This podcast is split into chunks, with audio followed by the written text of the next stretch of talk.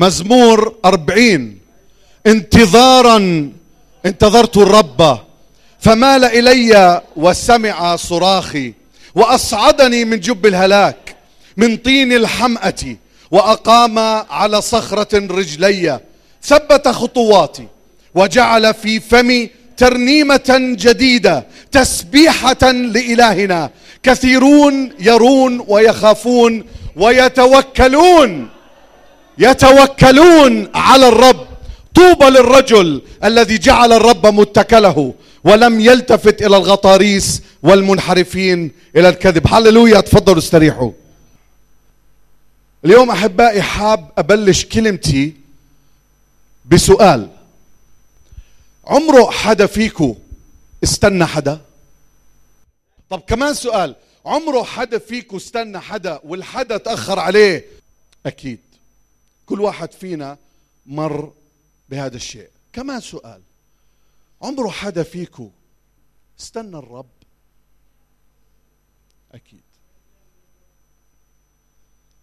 شو شعورك بيكون لما بتستنى الرب والرب حسب رأيك الرب بتأخر عليك؟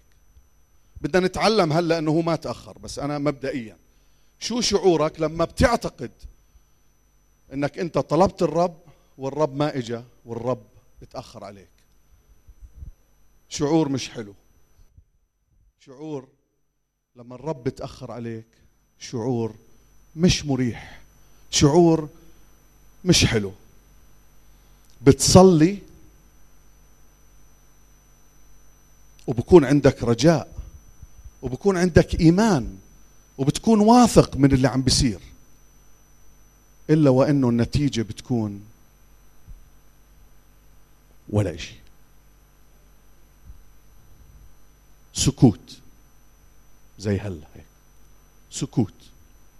أكيد هاي الحالة بتصير معانا كلياتنا، واللي ما بتصير معه يجهز حاله، لأنه كل إنسان بوقت ما بموسم ما في حياته رح يصير معه. عنوان كلمتي يا أحبائي اليوم هي انتظار الرب.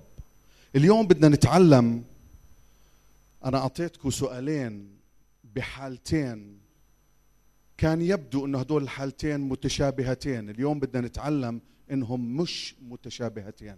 اليوم بنهاية هذا الدرس وهذا التشجيع وهذا التذكير بدنا نتعلم إنه انتظار الرب يختلف تماما عن انتظار موعد أو انتظار شخص.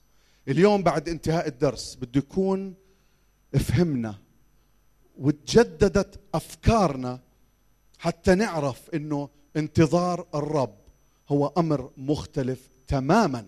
ورح نتعلم إذا تجاوبنا مع كلمة الرب إنه انتظار الشخص مزعج، انتظار الشخص أو الموعد مؤلم ومزعج ومش مريح، لكن بعد انتهاء الدرس بدنا نكون تعلمنا إنه انتظار الرب هو شيء رائع، هو شيء حلو، هي فترة مريحة، فترة رح نشوف إيش إذا تعاملنا صح مع كلمة الرب كيف لازم هاي الفترة تعدي علينا. أمر مختلف تماما وما بدخل تحت نفس التعريف. تعريف انتظار الرب لا يدخل تحت نفس الصفة مثل الانتظار بشكل عام. أثناء الانتظار أحبائي على الأقل اليوم على الأقل رح نتعلم أمرين مهمين جدا. الأمر الأول شو بيصير أثناء الانتظار، والأمر الثاني شو بيصير بعد الانتظار. أولا شو بيصير أثناء فترة الانتظار. بدنا نقرأ في لوقا 12 عدد 35 لعدد 38 مكتوب بالوحي لتكن أحقاؤكم ممنطقة وسرجكم موقدة وأنتم مثل أناس ينتظرون سيدهم متى يرجع من العرس حتى إذا جاء وقرع يفتحون له للوقت. طوبى لأولئك العبيد الذين إذا جاء سيدهم يجدهم ساهرين. الحق أقول لكم إنه يتمنطق ويتكئهم ويتقدم ويخدمهم. وإن أتى في الهزيع الثاني أو أتى في الهزيع الثالث ووجدهم هكذا، فطوبى لأولئك العبيد. أحبائي، أثناء فترة الانتظار الرب يتوقع مني أثناء هاي الفترة أني أكون سهران ما أكون نايم، أني أكون متحمس مش أكون متقاعس، أني أكون بتوقع مش أكون بدون توقع، يكون عندي إيمان ويكون عندي رجاء، وسهران قاعد عم بنتظر أثناء فترة الانتظار. ومش بس هيك، وكمان الوحي بكتب لي وبعلمني إنه نيالي إذا السيد إجا ولقاني سهران. هنيئا إلي، هنيئا إلك إذا الرب إجاك بعد فترة الانتظار وشاف إنك أنت قاعد سهران وعم تستنى فيه. نيالك، طوبى إلك، هللويا. سهران وعم تنتظر رب المجد، سهران وعم تنتظر الحل، سهران وعم بتصلي، سهران وقاعد عم تتوقع الوقت المحدد اللي حدده الرب اللي راح يجي فيه. مش نايم، سهران، ومثل ما قرأنا هلا لابس لبس الاستقبال حتى وهي 12 بالليل، مش قاعد بالبيجامة، لكن لابس أحلى ما عندك على 12 بالليل، على 1 بالليل، على 3 الصبح، وقاعد عم تستنى الموعد حتى في الأوقات الصعبة هاي. هذا كلام مش من عندي، عم بحكي عن المنطقة. لابس لبس الاستقبال، تستنى الموعد، وسراجك ضاوي على 2 الصبح، سراجك ضاوي على 4 الصبح، سراجك ضاوي، مش نايم. حط طلبتك، واليوم بدنا نتعلم هذا الشيء، حط طلبتك أمام الرب وبعدين انتظر الرب. أحبائي، اليوم الكلمة بعتبرها كلمة عملية، فيا ريت إنه نتعلم ونستفيد إيش كلمة الرب بدها توجهنا اليوم. ضع طلبتك عند الرب وبعد هيك انتظر الرب. مكتوب في مزمور 5 من عدد 1 عدد 3: لكلماتي اصغي يا رب. داود عم بيحكي، داود عم بيصلي للرب. شوفوا كيف داود عم بيصلي: لكلماتي اصغي يا رب، تأمل صراخي. يعني واضح جدا أحبائي إنه داود عم بمر بأزمة، واضح جدا. يعني مين الشخص اللي بده يصرخ؟ الشخص اللي قاعد عم بصرخ هو شخص عم بمر بديستريس، شخص عم بمر بأزمة، عشان هيك وهو عم بصلي عم بصرخ. فشوفوا قديش احتياج داود من خلال هاي الصلاة: لكلماتي اصغي يا رب، تأمل صراخي. عم بصرخ للرب: استمع لصوت دعائي يا ملكي وإلهي. 3 مرات بنادي قاعد على الرب: لأني إليك أصلي. هاي 4 مرات. يا رب بالغداء تسمع صوتي. هاي 5 مرات. بالغداء أوجه صلاتي. 6 مرات. وأنتظر.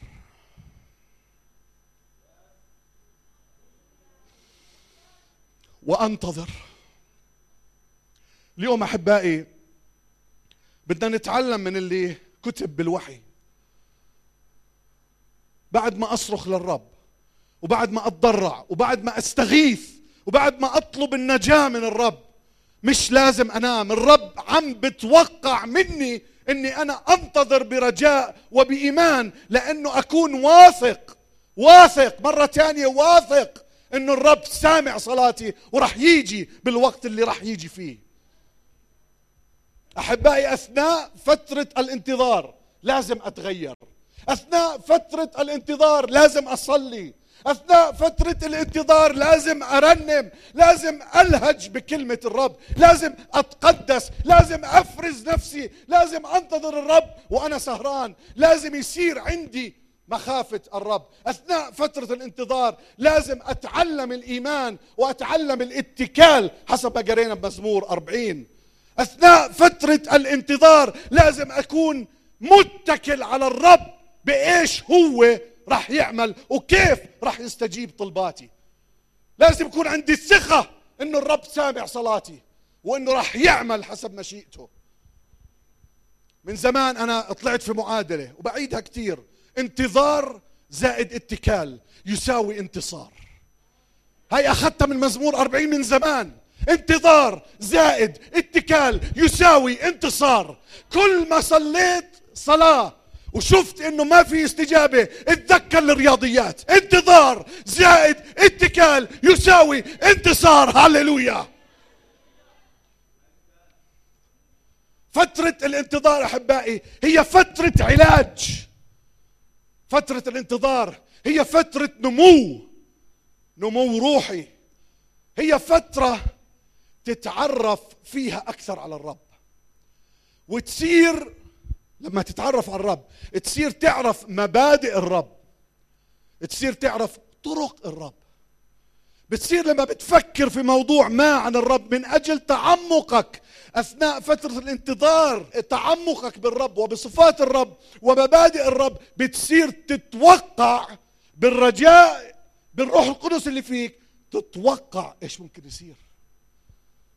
أكيد الرب رح يعمل معي هيك لأنه مكتوب هيك. أكيد الرب رح يعمل معي هيك لأنه هو إله آبائي وأجدادي، ومكتوب إنه عمل هيك مع أبوي، ومكتوب إنه عمل هيك مع جدي، ومكتوب إنه عمل هيك مع جدي، ورح يعمل هيك معاي. أثناء الانتظار بتعرف على الرب، وبتعرف الرب إيش ممكن يعمل.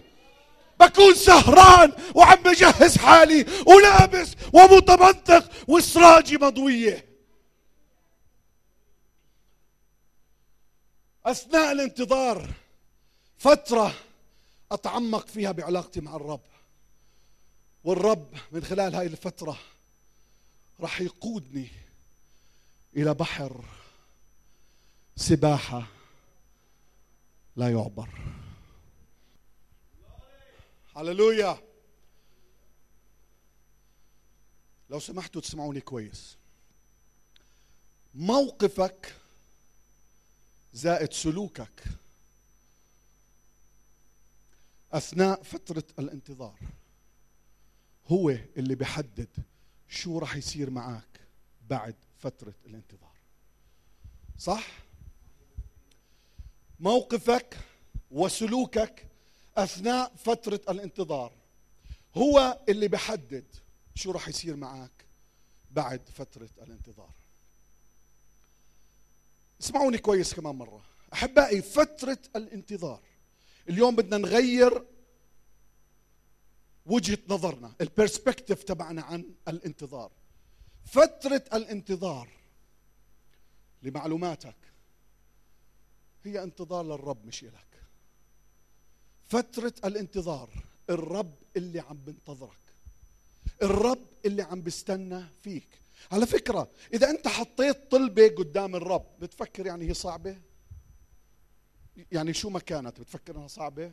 يعني جبل مثلا، الجبال تذوب امامك كالشمع، الارض سمعت خبرك ففزعت. بتفكروا احبائي انه يعني الامر اللي انت بتحطه قدام الرب صعب؟ مش صعب. الرب بده يعمل فيك قبل ما يعمل الطلبة اللي انت طلبتها. بس لما بتوصل الشيء أو الحالة اللي الرب بده إياها، الطلبة مش موضوع.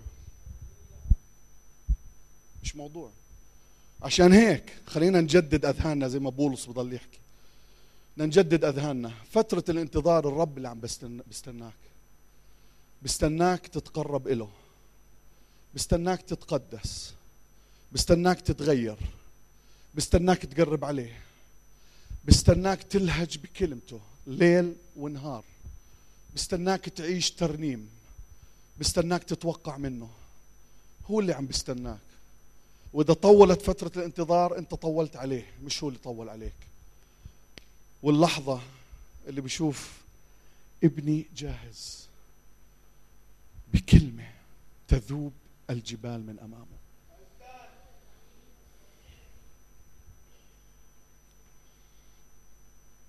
عم نحكي طبعا بأول نقطة اللي هو شو بصير أثناء فترة الانتظار. نتعلم من متى 14 من عدد 22 لعدد 33. ما بدنا نقرأها، بدي أحكي لكم إياها حكي.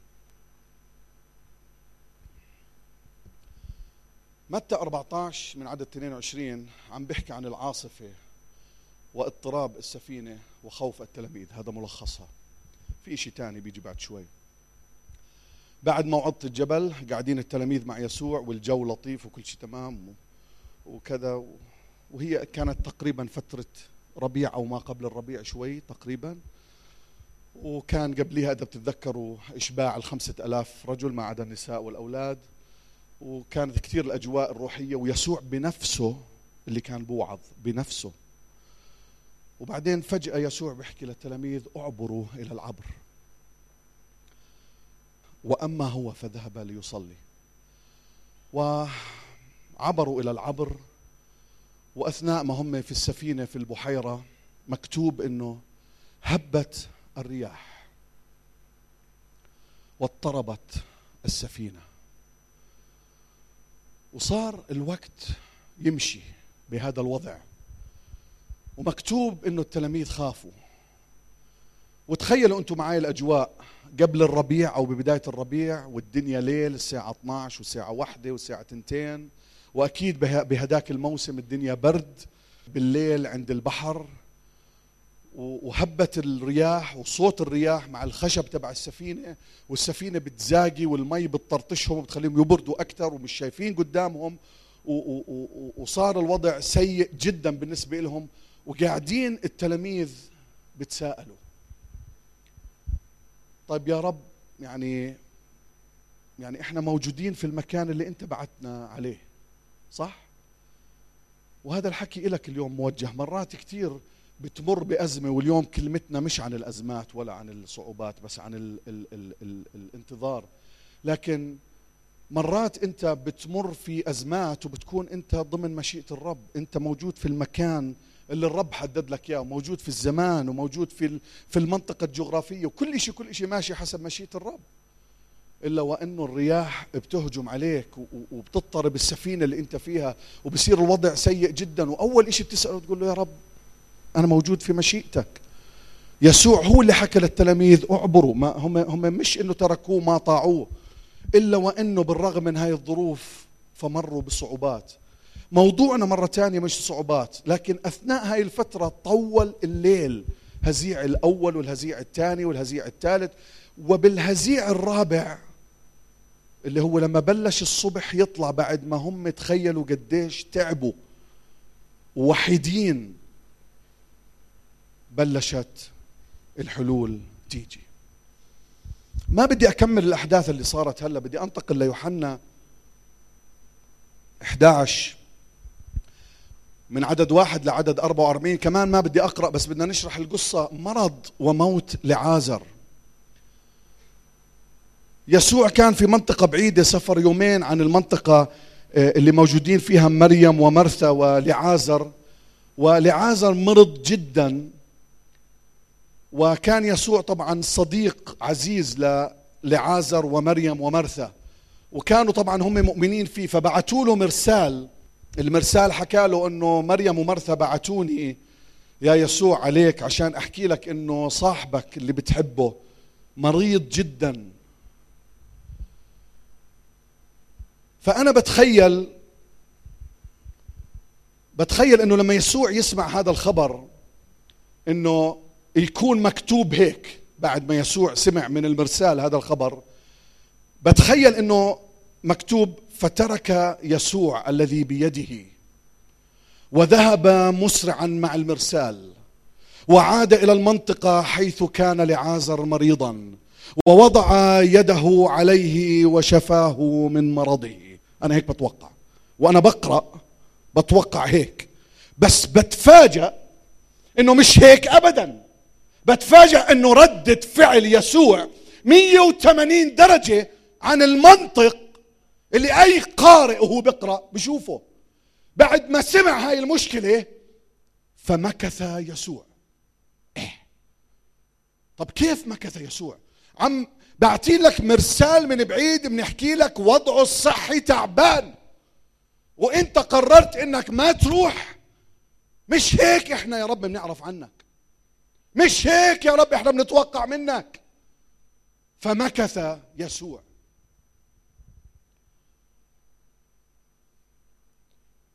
شو أحبائي العامل المشترك بين اللي قرأناه الأحداث الأولى والأحداث الثانية متى 14 ويوحنا 11 وبين كثير من الأنماط والأحداث والأمور اللي بنقرأها في الكتاب المقدس؟ أحبائي الانتظار هو جزء من الحياة المسيحية. إذا أنت مسيحي تتبع المسيح لازم أنك تتعلم أنه الانتظار هو جزء من الحياة المسيحية.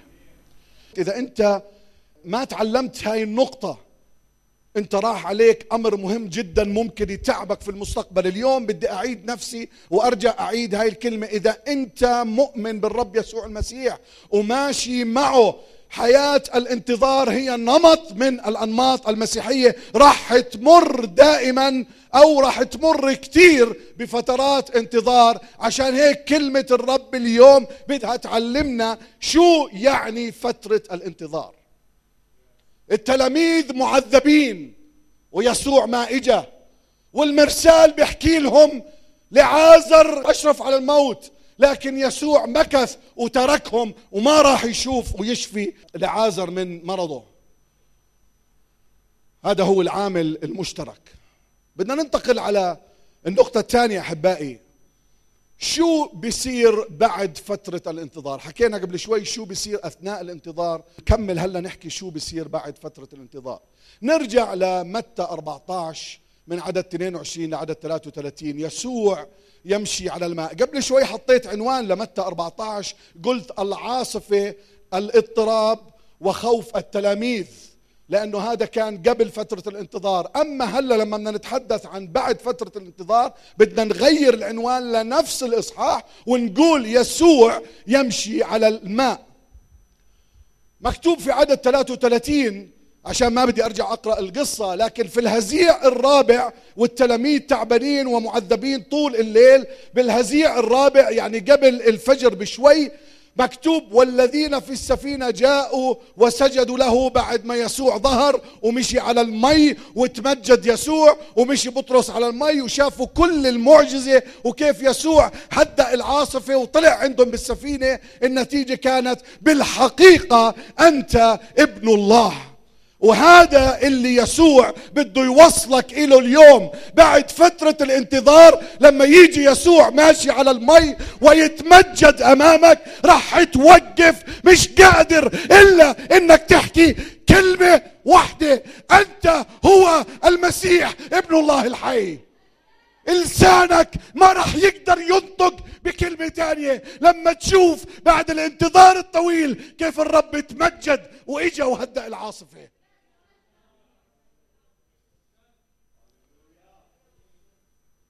نرجع ليوحنا 11، حكينا عن المرسال وحكينا عن مريم ومرثا وحكينا عن انه شارف على الموت. فمكث يسوع. هذا شو صار اثناء فترة الانتظار، لكن هلا بدنا نشوف شو صار بعد فترة الانتظار. بعد ما مكث يسوع وخلص، بعد يومين قرر يسوع انه يروح يشوف لعازر. طبعا يسوع مش غفلان عن اللي بيصير، يسوع بيعرف انه الفترة اللي كان تعبان فيها كثير لعازر اكيد هلا لما يوصل راح يكون مات. يعني هو ما تفاجأ انه مات. وصل يسوع، واول ما اتقابل مع مرثا وبعديها اتقابل مع مريم. ومرثا، إذا بدي أستعمل هاي الكلمة ما بعرف إذا لاهوتية، عاتبته. قالت له يا رب لو كنت أنت ها هنا كان ما مات لعازر. يسوع شو جاوب؟ جاوب بس بدي أوصل للي بدي إياه. قال لها قلت لك آمني فقط ترين مجد الله. بجوز أنا عم بحكي مع شخص أو 2 أو 10 منكم وعم بحكي معك أثناء ظرفك الصعب. وبجوز أنت بتعاتب يسوع وتقول له يا يسوع أنت كان تقدر، لو أنك إجيت على ظرفي كان أنا مش بهذا الوضع. واليوم اسمع كلمتي هلا اللي هي اللي كتبه الرب في الكتاب المقدس بالوحي. آمن فقط. يا رب طولت علي وأنا هلا بعيد لك بحكي لك آمن فقط. يا رب ما هو الوضع أنت مش عارف، لا أنا عارف، آمن فقط. يا يسوع ما هو لو أنك أنت قبل يومين ما هو الموضوع صار، ما هو أنا الموضوع يعني أنت مش فاهم علي، قبل يومين صار وخلص. ويسوع ما عنده إلا جواب واحد، قال بيقول لك آمن فقط. يا يسوع الظروف صعبة ويسوع لسه عم بجاوبك بيقول لك آمن فقط. شو ما المنطق أخذك وشو ما المنطق رجعك وشو ما الفهم تبعك وداك وجابك. الفهم أحبائي مرات، معلش يعني اسمحوا لي، مرات ومش مرات كثير الفهم بضيعنا، صدقوني الفهم بضيعنا، المنطق بضيعنا، صدقوني. وأقول لكم شغلة، العيان بضيعنا واللي منشوفه بعينينا بضيعنا، اسمعوني كويس. المنطق والفهم والعيان بضيعونا. يسوع اليوم اسمعوا صوتي بحكي لكم آمنوا فقط، آمني فقط ترين مجد الله. ما تحسبها كتير، تعملش زي فيلبس 5000 وخبزتين وسمكتين وخمس تحسبش. ما تحسب أي نوع منطق، ما تحسب أي نوع رياضيات، ما تحسب كيف البذرة بتعمل 10 أو بتعمل 60 أو بتعمل 100. ما تحسب ولا إشي. ما تحسب كيف الأطباء بقولوا صعب والشفاء يتم. ما تحسب كيف الجسد ممكن ينتن بعد شوي يصير في حياة. ما تحسب كيف المكرسح 38 سنة قاعد فجأة قام. ما تحسب. صعب تفهمها، صعب تحسب، صعب إنك تستوعب شو عم بيصير. إذا ضليتك معتمد على الفهم وضليتك معتمد على المنطق ضاعت حياتك. لكن ما بدنا نضيع حياتنا، بدنا نتمسك بالرب ونتمسك بالفهم اللي من عند الرب. أنا بدي آمن فقط عشان أشوف مجد الله.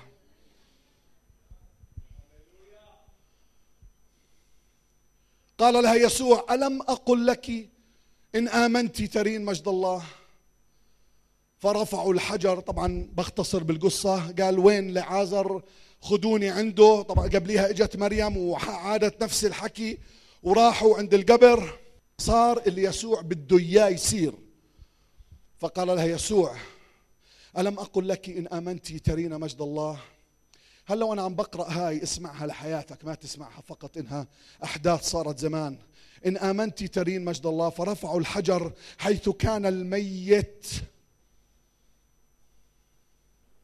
حيث كان الميت موضوعا، ورفع يسوع عينيه إلى فوق وقال أيها الآب أشكرك لأنك سمعت لي، وأنا علمت أنك في كل حين تسمع لي، ولكن لأجل هذا الجمع الواقف قلت ليؤمنوا أنك أرسلتني. ولما قال هذا صرخ بصوت عظيم لعازر هلم خارجا، فخرج الميت ويداه ورجلاه مربوطات بأقمطة ووجهه ملفوف بمنديل. فقال لهم يسوع حلوه ودعوه يذهب. من هو الميت؟ آمني فقط ترين مجد الله. هاي هي النتيجة اللي تمت بعد الانتظار. كان ممكن جدا إنه يسوع رجع لما المرسال وصله بالفترة اللي كان لعازر فيها مريض. شو كان ممكن يصير؟ خلينا نتخيل. بوصل يسوع عند لعازر بلاقيه تعبان جدا، بحط ايده عليه بشفى، صح؟ هللويا، مظبوط. لكن وين الرب بتمجد أكتر؟ أنتن بعد 4 أيام وهو ميت. قديش الرب أخذ مجد أمام كل الجموع اللي رفع صوته قدامهم وحكى للميت إنه يخرج. بعد فترة الانتظار أحبائي يسوع بده يوصلك لمرحلة إنك تمجده بشكل غير عادي. خلينا نتعلم أيضا من مرقس، أو ما هو مكتوب من مرقس بالإصحاح 5 من عدد 21 لعدد 42. إقامة ابنة ياريس وشفاء نازفة الدم. الأحداث مكتوبة بأعداد طويلة من 21 ل 42، لكن خليني أحكيها بشكل سريع. بيجي شخص على الرب يسوع، واحد من رؤساء المجمع اسمه ياريس، خر عند قدميه وبحكي له يا رب بطلب منك انك تيجي تحط ايدك على بنتي لانها بالنسمة الاخيرة. ركزوا على هاي، لانها بالنسمة الاخيرة. لما حدا بيجي بيحكي لك انه فلان بالنسمة الاخيرة، معناته يعني منطقيا لازم يكون في استعجال في الموضوع ولا لا؟ فيا رب انك تيجي تحط ايدك عليها لانه خالص بالنسمة الأخيرة. يسوع وافق، ومشي يسوع هو والتلاميذ، وبالطريق مكتوب وإذ بامرأة بنسف دم منذ 12 سنة وقد تألمت كثيرا من أطباء كثيرين وأنفقت كل ما عندها. وبنت ياريس شو عم بيصير فيها؟ بآخر نسمة. وأنفقت كل ما عندها ولم تنتفع بشيء. وبنت ياريس شو بتسوي؟ هو وين رايح يسوع؟ عند بنت ياريس، صح؟ بل صارت إلى حال أردأ لما سمعت بيسوع جاءت في الجمع من وراءه ومست ثوبه، لأنها قالت إن مسست ولو ثيابه شفيت. فللوقت جف ينبوع دمها وعلمت في جسمها أنها قد برئت من الداء. وبنت ياريس شو عم بيصير فيها؟ طب واللي راحوا ينادوا يسوع وقالوا له تعال، لأنه بنت ياريس أو اللي هو الرئيس هذا اللي قال له بنتي بآخر نسمة وين موجود؟ ما هو ماشي مع يسوع. وإجت المرأة النازفة الدم وهو بيعمل هيك، مظبوط؟ والسير تعطل شوي وهو بغلي قاعد لأنه بنته بآخر نسمة. وبعديها الأمور بتصير أبطأ وأبطأ. فللوقت التفت يسوع بين الجمع شاعرا في نفسه بالقوة التي خرجت منه، والزلمة بغلي قاعد، وقال من لمس ثيابي؟ فقال له تلاميذه أنت تنظر الجمع يزحمك وتقول من لمسني؟ وكان ينظر حوله ليرى التي فعلت هذا. وأما المرأة فجاءت وهي خائفة مرتعدة. كل هذا وبنت ياريس بآخر نفس.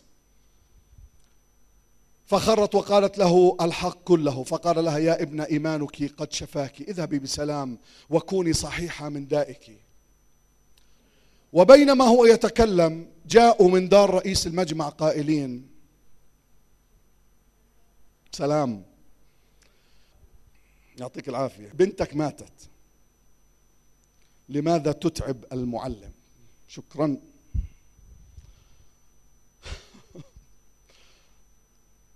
يعني قديش مرات منشوف بحياتنا انه يسوع ربما الأمر مش هامه، صح؟ بتصلي وما فيش إجابات. ما أنا اللي رحت هناك وحكيت لك تعال بنتي بآخر نسمة، وإنت ماخد وقتك على الآخر، ووقفت عند المرأة وبدك تسأل مين اللي لمسني، ولفيت وجهك وخرت أمامك وبنتي ماتت، لأني أنا أوريدي كنت حاكي لك إنه هي بالنسمة الأخيرة. هل قد أنت مش عم تهتم فيي؟ هل قد أنا لا شيء بالنسبة إلك؟ طب أنا حاكي لك إنها بآخر نسمة. على كل حال ما تغلب حالك.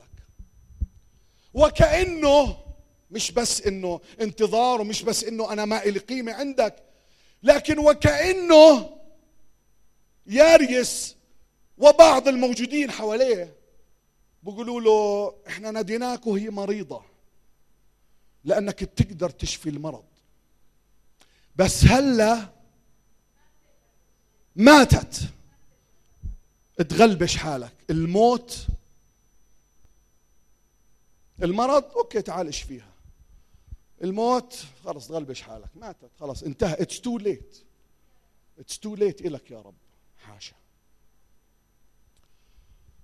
يسوع بطول باله طبعا لأنه هو عارف شو بيعمل. فسمع يسوع لوقته الكلمة التي قيلت فقال لرئيس المجمع: لا تخف، آمن فقط. مثل ما حكى لمرثا، تعجبني كلمة فقط هاي، يعني ما عليك. تعرفوا ليش؟ يعني هو يعني بمعنى آخر تستعملش مخك كتير، آمن فقط. نفس الكلمة، لا تخف آمن فقط. ولم يدع أحدا يتبعه إلا بطرس ويعقوب ويوحنا أخ يعقوب. فجاء إلى بيت رئيس المجمع ورأى ضجيجا يبكون، ماتت، ويولولون كثيرا. فدخل وقال لهم: لماذا تضجون وتبكون؟ لم تمت الصبية لكنها نائمة. فضحكوا عليه. أنا لو رحت أصلي مع حدا وضحكوا علي بروح.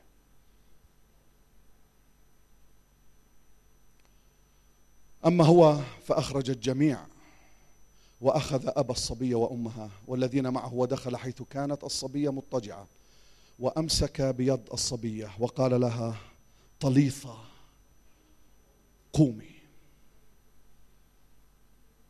أنا مش بس بقدر أشفي، أنا كمان بقدر أقيم من الموت،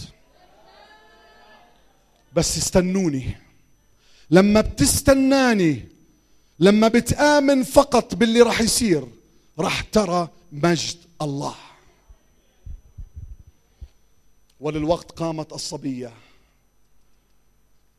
وكانت ابنة 12 سنة، فبهتوا بهتا عظيما. أحبائي، عشان هيك بنتعلم من كلمة الرب أشياء كتيرة. بنتعلم من مزمور 18، أنا شخصيا هاي تعلمتها كتير. مزمور 18 عدد 3، داود بكتب بقول: أدعو الرب الحميد، فاصلة، فأتخلص من أعدائي. تعرفوا الفاصلة هاي قديش؟ تعرفوا ما بين داود دعا الرب الحميد وما بين الرب خلصه من أعدائه قديش؟ حسب تحليل اللاهوتيين من 8 ل10 سنين. لما داود نطق هاي كانت من 8 ل10 سنين بين أدعو الرب الحميد وبين أتخلص من أعدائي. واليوم الوحي بده يعلمك هذا الشيء. أنا تعلمت كمان إشي أحبائي، لما كمان داود حكى عن وادي ظل الموت. وادي ظل الموت ممكن يكون كيلو ومرات وادي ظل الموت بيكون 20 كيلو، صح؟ ومرات بيكون 50 كيلو. وإذا بدك تحسبها بالزمن، مرات وادي ظل الموت يوم، ومرات وادي ظل الموت 8 سنين، ومرات وادي ظل الموت 20 سنة. لكن أثناء انتظاري وأنا في وادي ظل الموت، شو بكون بعمل؟ بكون عم بسمع عصا وعكاز الرب لأنهم بعزوني. فترة الانتظار أحبائي فترة فيها أتقوى من أجل أنه الرب يخلصني من أعدائي. عشان هيك داود كمان وصل لنا رسالة بمزمور 27 عدد 13 عدد 14: لولا أنني آمنت بأن أرى جود الرب في أرض الأحياء. انتظر الرب ليتشدد وليتشجع قلبك، وانتظر الرب. اتشدد وتشجع وانتظر الرب. كمان نتشجع من مراثي أرميا عدد 3 إصحاح 3 وعدد 21: نصيبي هو الرب قالت نفسي، من أجل ذلك أدعوه، طيب هو الرب للذين يترجونه، للنفس التي تطلبه. جيد أن ينتظر الإنسان ويتوقع بسكوت خلاص الرب. أحبائي، فترة الانتظار هي فترة مختلفة عن أني أنتظر موعد أو أنتظر شخص. فترة الانتظار فترة أتقوى فيها مع الرب، فترة ألهج بكلمة الرب، فترة أتوقع فيها العظائم والعجائب اللي الرب بده يعملها بحياتي. لما بتمر بفترة انتظار انبسط. تعرف ليش؟ لأنه الرب بده ياخدك برحلة تعمق معاه من أجل أنه باللحظة المناسبة تشوف مجد الرب في حياتك. أمين. خلينا أحبائي بهاي اللحظات. إذا هاي الكلمة اليوم لمستك، إذا هاي الكلمة اليوم تكلمت معاك، إذا أنت اليوم بفترة انتظار، مش بالصدفة أنت موجود في هذا المكان، إذا أنت اليوم بفترة انتظار الرب عم بيحكي لك استناني لأنه أنا رح آجي عليك بمجد، استناني لأنه أنا رح آجي عليك بقوة. وأثناء هاي الفترة يا ابني اشتغل على حياتك، افرز نفسك، قدس نفسك، اشتغل على حياتك الروحية، لأني أنا قاعد بستناك. لما أنت تكون جاهز حتى أنا آجي وأصنع معاك معجزات. جهز حالك، أنا اللي عم بستناك. جهز حالك لأني بدي أصنع بحياتك أمر جديد. جهز حالك لأني أنا بدي أعمل بحياتك عجائب. لازم نآمن أحبائي إنه في أي مرحلة إحنا بنطلب الرب في حياتنا لازم نكون متأكدين إنه الرب عم بسمع الصلاة. وحتى لو ما شفنا تحرك للرب في حياتنا، هذا لا يعني إنه الرب ما عم بسمع الصلاة.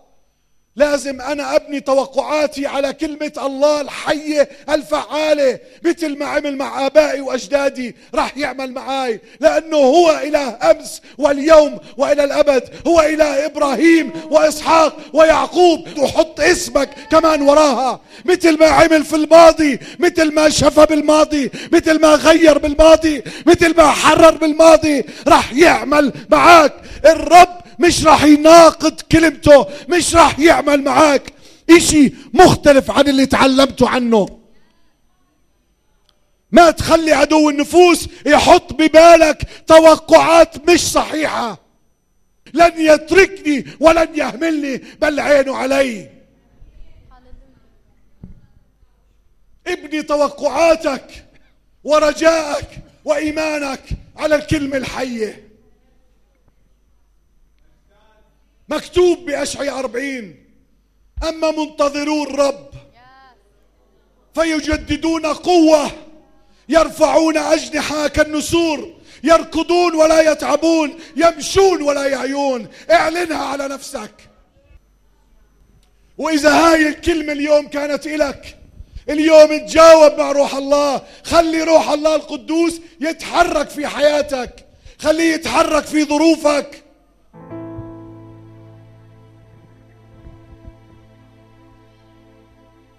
هللويا.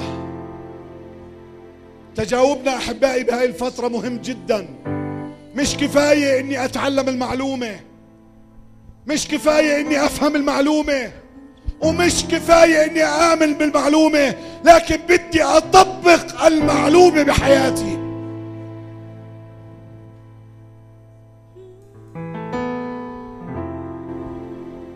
هللويا هللويا.